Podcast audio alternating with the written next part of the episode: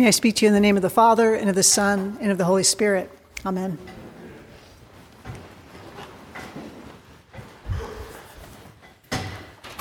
Our narrative today from Genesis offers us so much as we are in these beginnings of Lent. Lent is a time for us to consider what helps us seek God and what diverts or distracts us from our ability to seek God. Historically, this was rooted in preparation for baptism, but in our annual calendar, as we practice Lent, we may take up something that helps us, or we may put down something that is not helpful to us as we relate to God. In the big picture, whatever we pick up or let go of in this season may get traction in our lives, and we might continue these practices beyond Lent. Life changing. Through our intentionality, a part of what may happen because of Lent may be an exposure of false beliefs about who God is, or Lent may give us an encounter in a deeper way with the truth of who God is. With all of our Christian faith really being about relationship, what is central is how we view God and how we view ourselves. This narrative is extraordinary regarding this.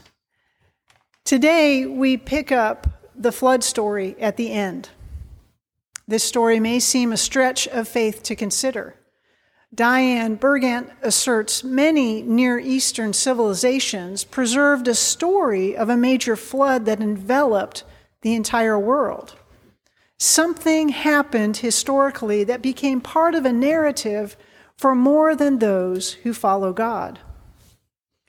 This is a complicated story in a lot of directions, and we sometimes reduce it to a pretty rainbow and maybe some poofy clouds.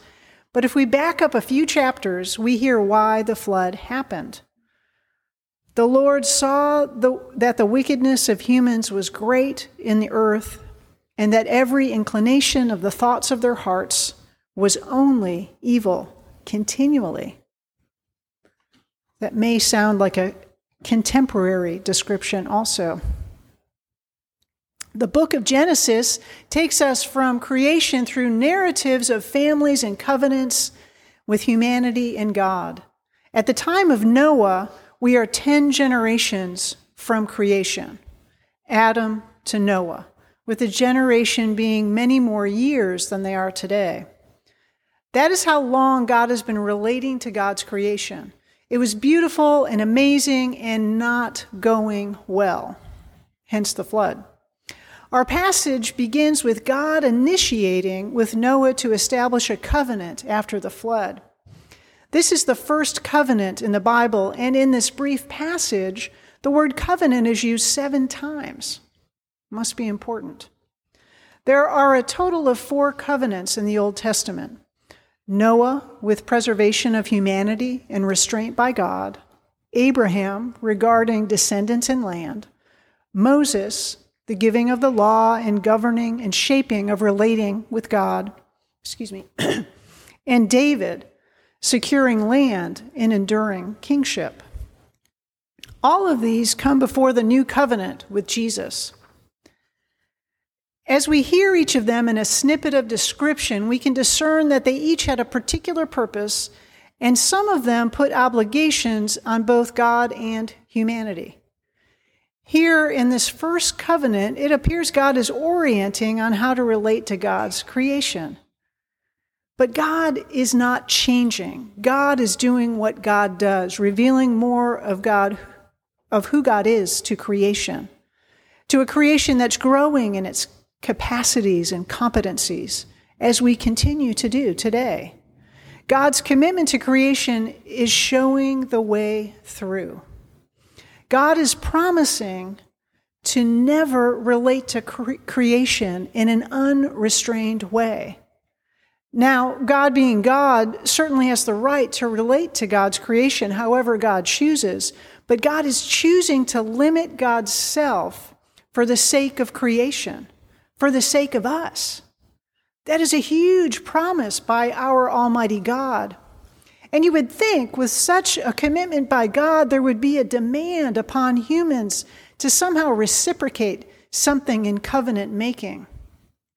Think of marriage vows. That is a covenant. But what happens in marriage vows, which is frequently what happens in covenants, is each party is making the same promises. So expectations are the same for both parties. That is not the case here. God is promising to limit God's self no matter what humanity does. And God is asking for nothing in return from humanity. What reckless, extravagant love God has for us.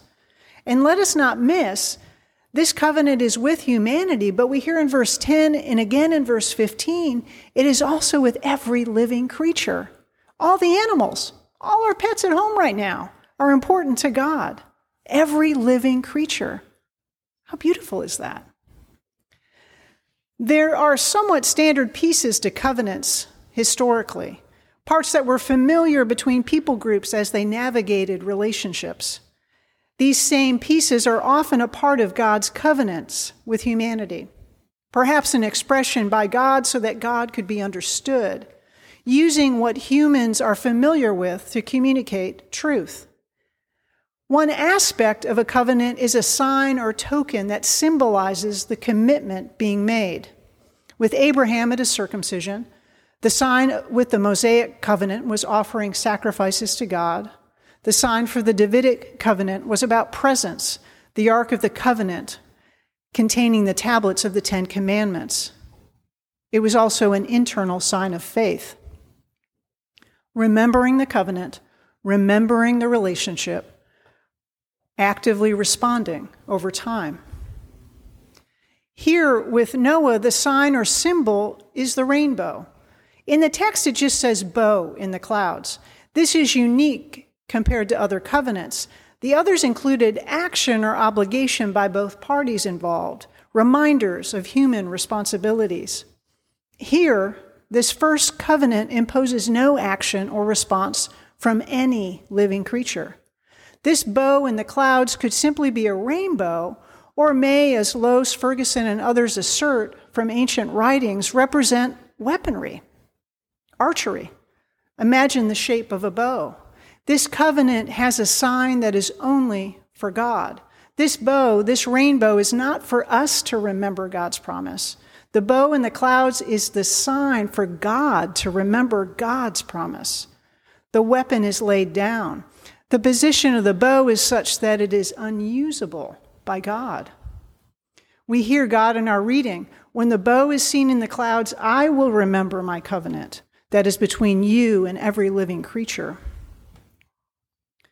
We observe in this first covenant God makes with creation as we enter this Lenten season a reckless, extravagant, committed love. William Lloyd Allen, writing on this covenant, declares God keeps the future open by self limitation when humanity threatens to close off hope by unlimited repeat offenses. He further writes The God declaring this covenant is not an objective judge meting out a just sentence, but a lover grieved to the heart at the beloved's violence, yet still seeking reconciliation.